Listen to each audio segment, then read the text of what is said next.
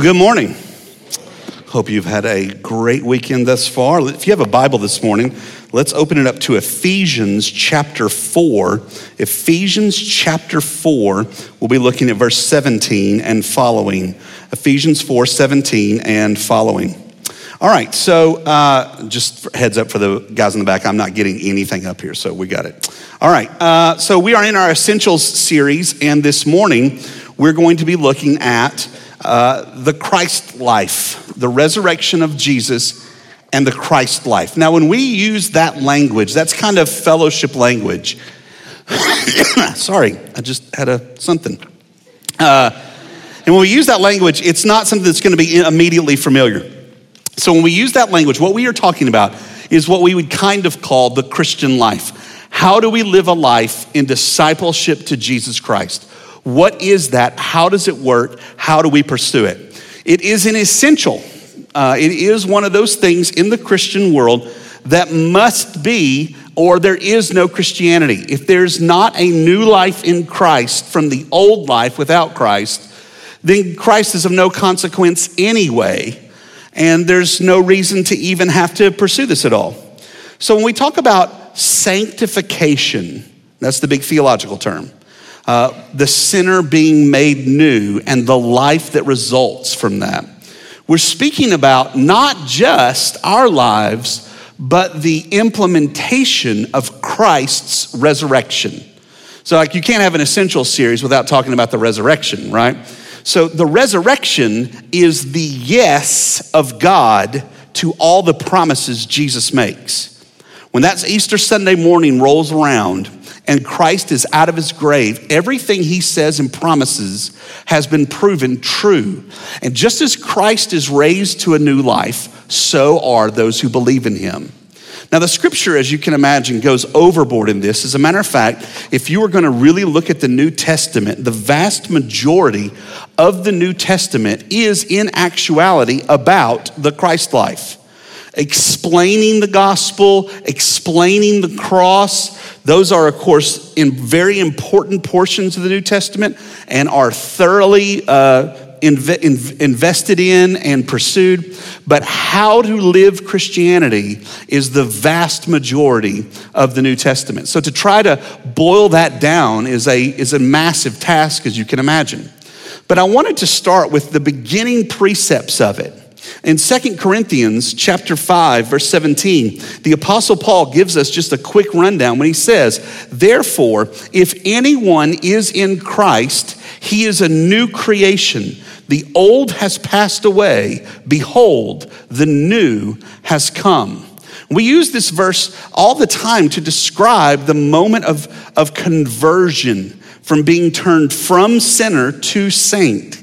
It's the moment that a confessing Christian has put their faith in Christ, has repented of their sins, and is granted the new life in Christ. The old is gone and the new has come. That new manifests itself in a new heart and a new mind, in a new way of trying to pursue life. Paul, likewise, in Romans chapter 6, verse 4, Romans chapter 6, verse 4 says, We were buried, therefore, with him by baptism into death, in order that, just as Christ was raised from the dead by the glory of the Father, we too might walk in newness of life. So you can watch Paul tie these ideas together. They are co ideas, they are not separated ideas. That as Christ was raised, so we too might walk in newness of life. So those ideas are compacted together, they're not separated ideas. Uh, in the 70s and 80s, yes, all those millennia ago, in evangelicalism, a theological debate raged called the Lordship Salvation Debate. And the Lordship Salvation Debate, mostly had among Baptists, not dogging Baptists, it's just true, raged on this issue. Uh, Romans uh, chapter 10 says, if you can, or 9 says, if you, or 10, 10 says, if you confess with your mouth Jesus is Lord, you'll be raised from the dead. And the argument was if you just pray the sinner's prayer, you're saved no matter what the rest of your whole life looks like. If you ever prayed the prayer, you're saved. One group was saying that. The other group was saying, like that. Because of the vast majority of texts like these that say, anyone who truly believes in Christ has a life that has been transformed to some extent by Christ. That if Christ was raised, so too we have been raised to the glory of God the Father. Now, again, as I said, the, the, the, vast majority of the New Testament is about this. Finding a passage to dig through uh, would seem to be difficult, but is not actually, because Paul in Ephesians chapter 4 does a great job of breaking down a universal kind of view of this idea. So, in Ephesians chapter 4, now, background on Ephesians. Uh, Ephesus is the place where Paul planted his most successful church, if you will. Paul was the pastor of First Baptist Ephesus for a long time. And eventually, when he leaves, gets Timothy, his, his young apprentice, to take over as the pastor, if you will, of the Ephesian church. It is a massively important place for him. When Paul writes Ephesus, he is writing a very, very cosmopolitan Roman city that has a high Jewish population and a high Gentile population. Right? So if you're unfamiliar with the with the, the, the Hebrew, the Jews' worldview and how they looked at the world when they wrote the Bible, Paul, for example, would think there are two kinds of people in the world. There are Jews and there are Gentiles, and that's it. That's all it is. You are either Jewish or you are not. That's how they looked at the world. So when you see Paul use the word Gentile, he means anybody. Anybody who's not Jewish. And from both groups, Christians were being converted and they started going to church together, and it caused all kinds of issues because Jews lived one way and Gentiles lived another. And a lot of Paul's writings are trying to get these two groups to live together in the faith of Christ and to follow who Jesus is.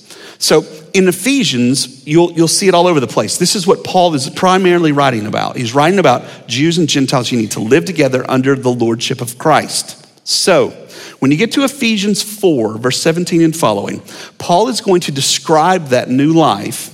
And he begins by saying in verse 17, Ephesians 4 17, Now I say and testify in the Lord that you must no longer walk as the Gentiles do in the futility of their minds. In the futility of their minds. Now, what Paul is saying here, he's not just throwing the Gentiles under the bus, okay?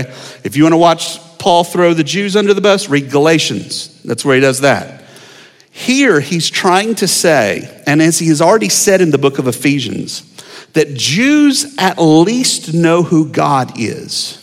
They at least have the Ten Commandments. They at least have the law. They have the prophets. They have the temple. They have all these advantages into knowing who God is. The Gentiles have none of those things.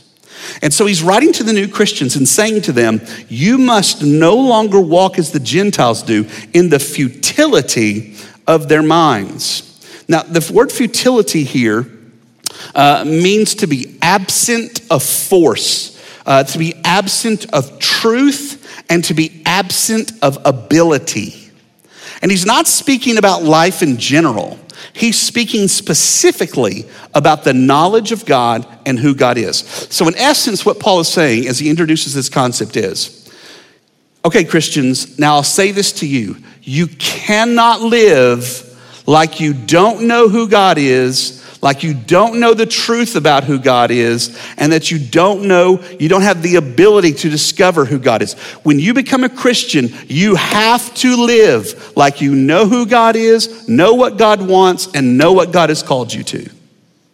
That's what he's saying. The futility, as we use the words, means a meaninglessness an effort that results in no forward progress or no accomplishment of the goal. You can try it, it's futile, it doesn't matter. And as you're going to watch this passage play out, Paul is again and again going to say that without Christ, our pursuit of God is futile. There is nothing to be gained in a pursuit of God outside of Christ. Uh, he says it over and over again. You can listen to the whole Essentials series if you want to know exactly what that means. But he places that parameter on the conversation we're about to have. So, as we dive into the particulars of what he's about to say, remember that he is saying you can pursue Christ and you can know who God is, and those efforts can matter, or you can pretend you don't know who God is and know that everything you do is futile. All right? Futile.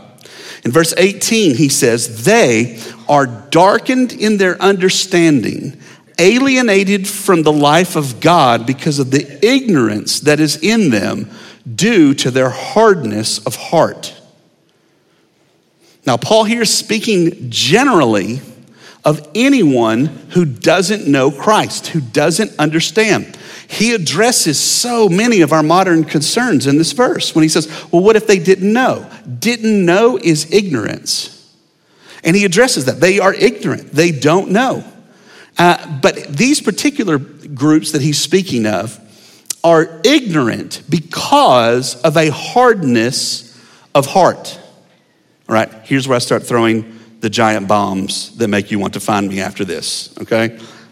I will be hidden. If you want to email me, the email is rickdunn at fellowship.knox.org. All right, verse 19. They have become callous and have given themselves up to sensuality, greedy to practice every kind of impurity. Sound like anybody's culture, you know? Become callous and given themselves up to sensuality, greedy to practice every kind of impurity. If you look at verse 18, he says there is a hardness of heart. If you look at verse 19, it says they have become calloused and have given themselves up. Both of those images are meant to be indicative of a spiritual condition. All right, now for the gross out portion of our morning. I hate shoes. Anybody else in here hate shoes? Anybody with me? My brother back there in the back. Okay. If I could go barefoot all the time, I would. I go barefoot as much as possible. If I don't have to wear shoes, I don't. In some places, I will preach and kick my shoes off, and they'll go, oh, He's on holy ground, it's so holy. No, he hates shoes, and he's using the presupposition to seem more holy, okay? But because I hate shoes and I don't wear shoes whenever possible, and I will walk everywhere without shoes, I have, as my son calls them, my three year old son will come up, look at my feet, and go, Why you got rocks on your feet? Because I have giant calluses on my feet. How big are the calluses on my feet? This big. I was wearing flip flops, the only shoe I will tolerate, in Florida, and I walked across a little grass kind of lot, came out on the other side walked into our house that we were staying at, sat down, talking to my wife, talking to my kids, blah, blah, blah, blah, blah, and I looked down, and there are burrs, those little prickly burrs, all over my shoes and all over my feet, and I did not feel them at all. I had to pick them off. I was like, ow, ow, ow, okay? They're stuck into my feet. I don't feel them at all. That's how callous my feet are. I'm glad those of you, how many of you hate feet and are disgusted by the conversation about them? My sister? Good. I see that hand. Come forward. You're going to have to take me just as I am. That was good. That's good. That's good. Callousness is an unfeelingness, an inability to feel, hardened to the point of not being sensitive. There is no question in the human condition that if we ignore conscience long enough, eventually we will lose all sensitivity to it. That we can pursue sin and rebellion against God to the point that we will no longer be able to feel the conviction of what we are doing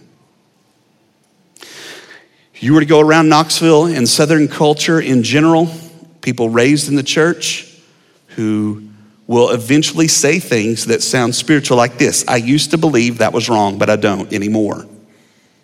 Now, maybe, maybe through study of scripture, through the pursuit of advice of older Christians, through trying to understand Paul's walk between grace and legalism, trying to understand the fullness of the freedom from the law God has given us, they have become convicted by study that an attitude or action that they held before was sinful is not anymore. That is, of course, what everyone will claim. The truth, more likely, is that having pursued rebellion and having gone against what they knew was wrong for so long, they have lost all ability to feel the conviction that God gives.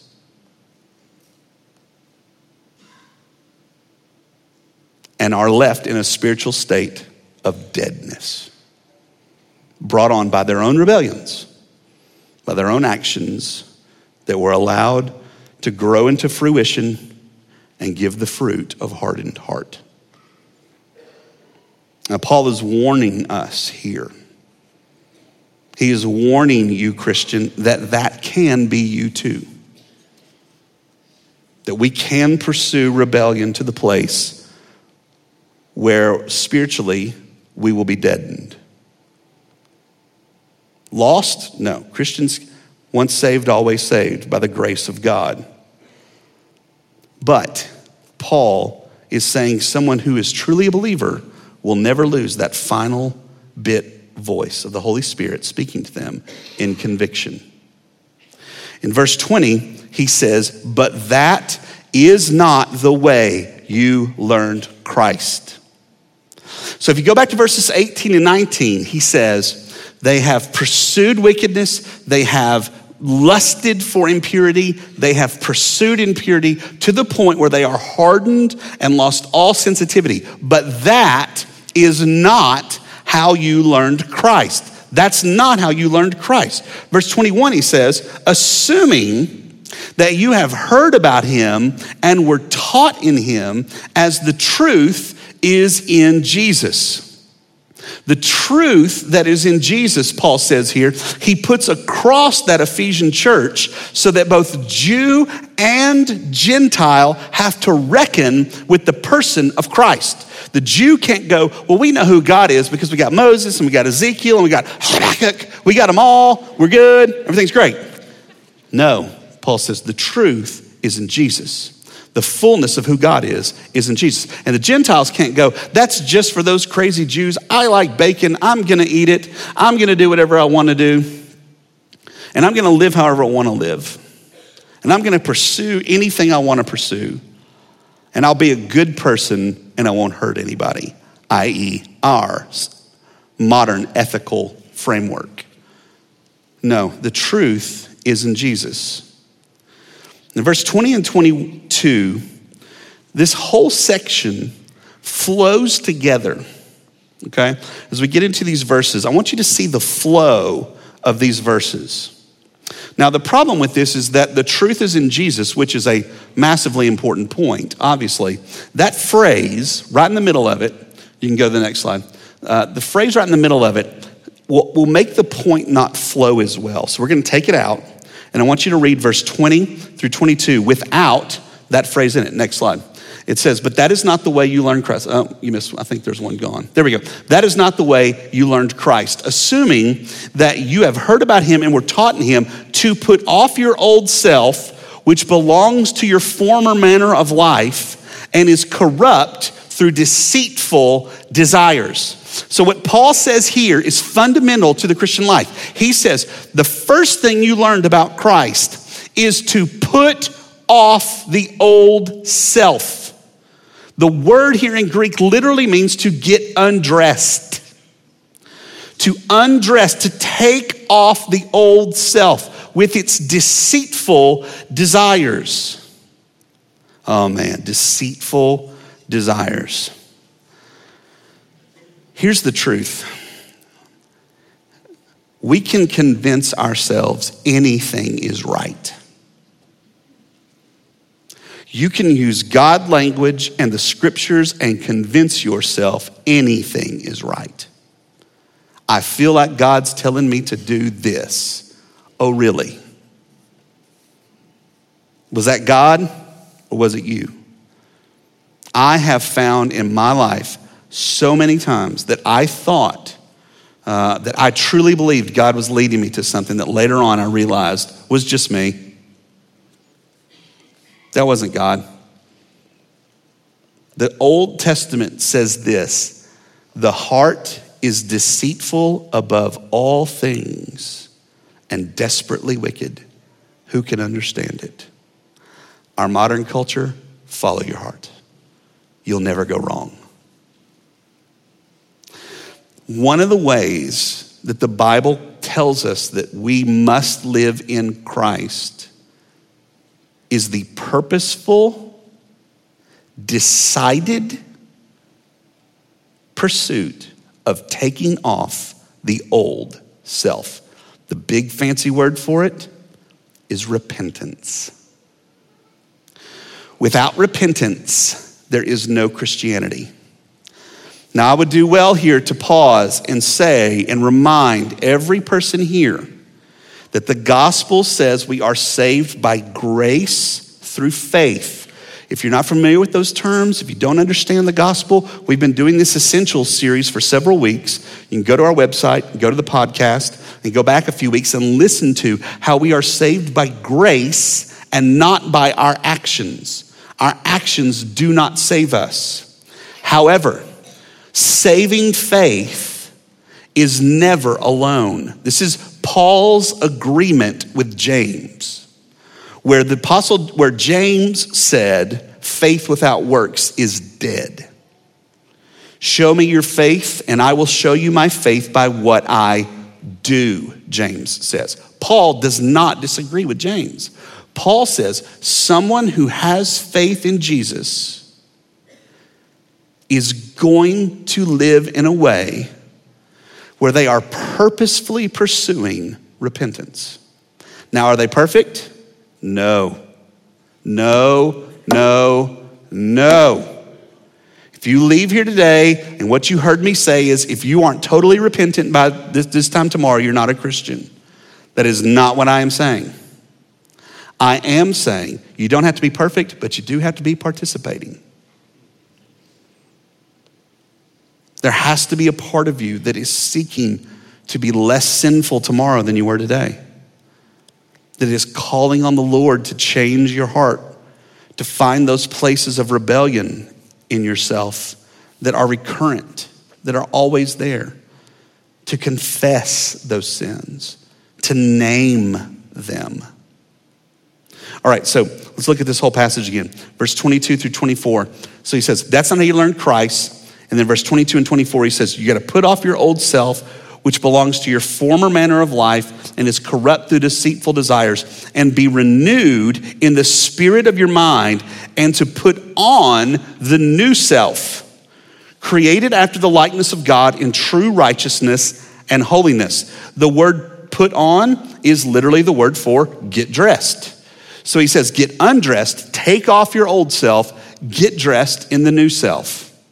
So there's three things here Paul says that are indicative of the Christian life, of the Christ life. One, repentance, the turning away from sin, the purposed, intentional turning from sin. Two, the renewal of the mind. The renewal of the mind. This is the in purposed intent pushing toward learning the things of God, pursuing the things of God, and keeping the things of God in our mind. This is where prayer, scripture, singing worship songs, these things renew our mind. They keep our mind on the things above, another gospel, another New Testament writer would say. Keep your mind on things above where Christ is seated high. And third, to put on the new self to put on the new self, to pursue the Christian life, to pursue the goodness that we know God wants from us. He uses two words to describe that new life righteous and holy. That we are to pursue righteousness and we are to pursue holiness. Now, those are churchy words that we don't use a lot, uh, but they basically mean to pursue who God is and to manifest who God is in our life. So watch what he says. You are the new self, put on the new self, which is what? created after the likeness of God in true righteousness and holiness. So God is righteous and holy. Uh, last week, when we talked about sin, people's favorite talk of the whole year, uh, I talked about why is sin sin? Why are things in this world evil? Why do we call them evil instead of good? Why do we call truth good? Why do we call love good? Why do we call mercy good? Why don't we call hate good? Why don't we call uh, cruel good? And the reason is, is that what is good in this world finds its definition by who God is. In other words, God is truthful, so truthfulness is good. God is merciful, so mercy is good. God is just, so justice is good. On and on and on and on.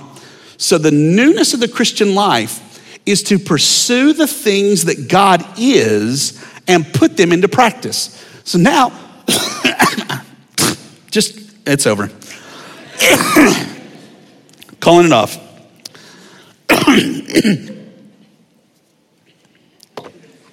okay. So, nope, not yet. I'm sorry. Okay. So, when we put these things into pursuit, when we put these things into our lives and pursue them, the things that God calls us to are the things we pursue, not just for an external hurdle. It's not a test we climb it is an acknowledgement of and a participation in who God is that the Bible calls worship. So now my truth telling is tempered by my kindness and my mercy and my love and my gentleness. It is also fueled by righteousness and justice because all of those things are who God is. So when I tell the truth, I don't just want to go, well, I'm going to tell the truth and blah, destroy people with it. I want to tell the truth, but I want it to be kind and just and loving. I want it to be just. Did I say just? Anyway because those things are who God is, and I want to know God, and I want to see who God is. I want to worship God, and I want to see who I am created to be in the likeness of God. My pursuit of purity is not because of a puritanical vision of sexuality, it is a pursuit of who God is and an acknowledgement of God is. There's a richness there that now I am not obeying laws because they're black and white checklists. I am pursuing righteousness and holiness because of who God is. That I want to know Him, I want to see Him, I want to participate in His kingdom. The new life is Jesus' resurrection unleashed in me, it's the first fruits of the kingdom a, participa- a participation in who God is in this world. So, what Paul's calling us here to is to put away the dead old thing that is corrupted, that is dying in its old ways, which found, and the truth is this we call good those things we desire. And we will corrupt any vision of an external that goes against that. If I want it, it's good, I'll do it. My desires are what are good. I'm going to name my own reality of what's good for me, what's right for me. How many times do you hear that? But pursuing who God is and putting what's good outside of me is an act of worship. To be a reflection of what is good is what I was created for. It's what you were created for to not be the determiners of what is right and good, but to be reflections of the right and good one, to worship him, to pursue him. And in that, every generation finds its own uh, difficulties and how to implement, how to pursue it. And we have to fight the battles that are in front of us. That wherever our world is pushing the hardest is where we have to push back the hardest. But we can never forget the whole in all the ways that God has called us into his new life. So I want to read to you the rest of this passage in Ephesians 4. It's verses 25 and following, where Paul just starts throwing out ideas. And I don't want you to hear these as prescriptions or as um, commandments, right? Uh, imperatives, but more as indicatives. This is who we are to be, this is who we are to pursue being. And by the way, the pursuit of trying to be these things is going to reveal all the ways you aren't. And that's when you remind yourself that your salvation was by grace and a gift, and not your ability to be all these things, but a new heart and a new spirit to launch us into a new goodness. A goodness that pursues moral purity and social justice with equal fervor. Right? So, verses 25 and following. Therefore, having put away falsehood, let each one of you speak the truth with his neighbor, for we are members of one another. Be angry and do not sin. Do not let the sun go down on your anger, and give no opportunity to the devil. Let the thief no longer steal, but rather let him labor, doing honest work with his own hands, so that he may have something to share with anyone in need.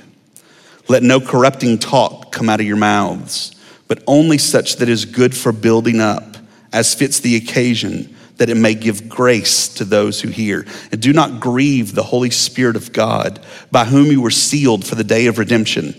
Let all bitterness and wrath and anger and clamor and slander be put away from you, along with all malice.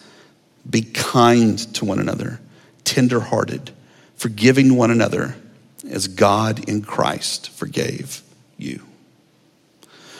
Christ's resurrection is not just the, the ultimate trick of his ministry, it was the victory of the Christ life and our beginning in the pursuit of that life. Uh, God has granted us everything we need for life and godliness in Jesus. We must, as the old metaphor says, raise the sail. We can't make the wind blow you can't raise the sail. Where we are to pursue obedience, our lives are to be lifelong journeys in learning how to more and more submit, surrender, conform, praise, and enjoy the grace of God in Jesus Christ. Amen? Amen. Will you stand and pray with me? As we close our time together, if you need prayer, some of our elders and their spouses will be in the front to pray. If you need prayer about anything, and the Bible commands us to bring all our cares to God and cast them on Him, we would love to pray with you. Uh, but especially this morning, if you need to know who Jesus Christ is and why we can speak so boldly about knowing we are saved, even while admitting our lives are messes, that is the gospel and the glory of a gift given. So let's pray together and then we'll be dismissed. Our Father and God, we praise you for uh, all the things in Christ you have unleashed in us. You told your servant Paul to write that Christ is our sanctification, meaning that even our lives being turned more Christ like is one of the gifts of the cross. Uh, it will be implied slowly, painfully. Uh, it will be wrestled over our whole lives. Every victory gained just reveals three more defeats. And the point is to always drive us back to the cross and to your grace. That we will never be complacent thinking we've got it down, but that always you'll be calling us to be even more kind and gentle and loving and merciful and righteous and truthful that you will call us always to be more gracious and um, generous and but also more holy and more just. God i pray that you will show us the glories of our lord jesus christ. We praise him all the days. And it's in his name we pray the name of christ our savior king. Amen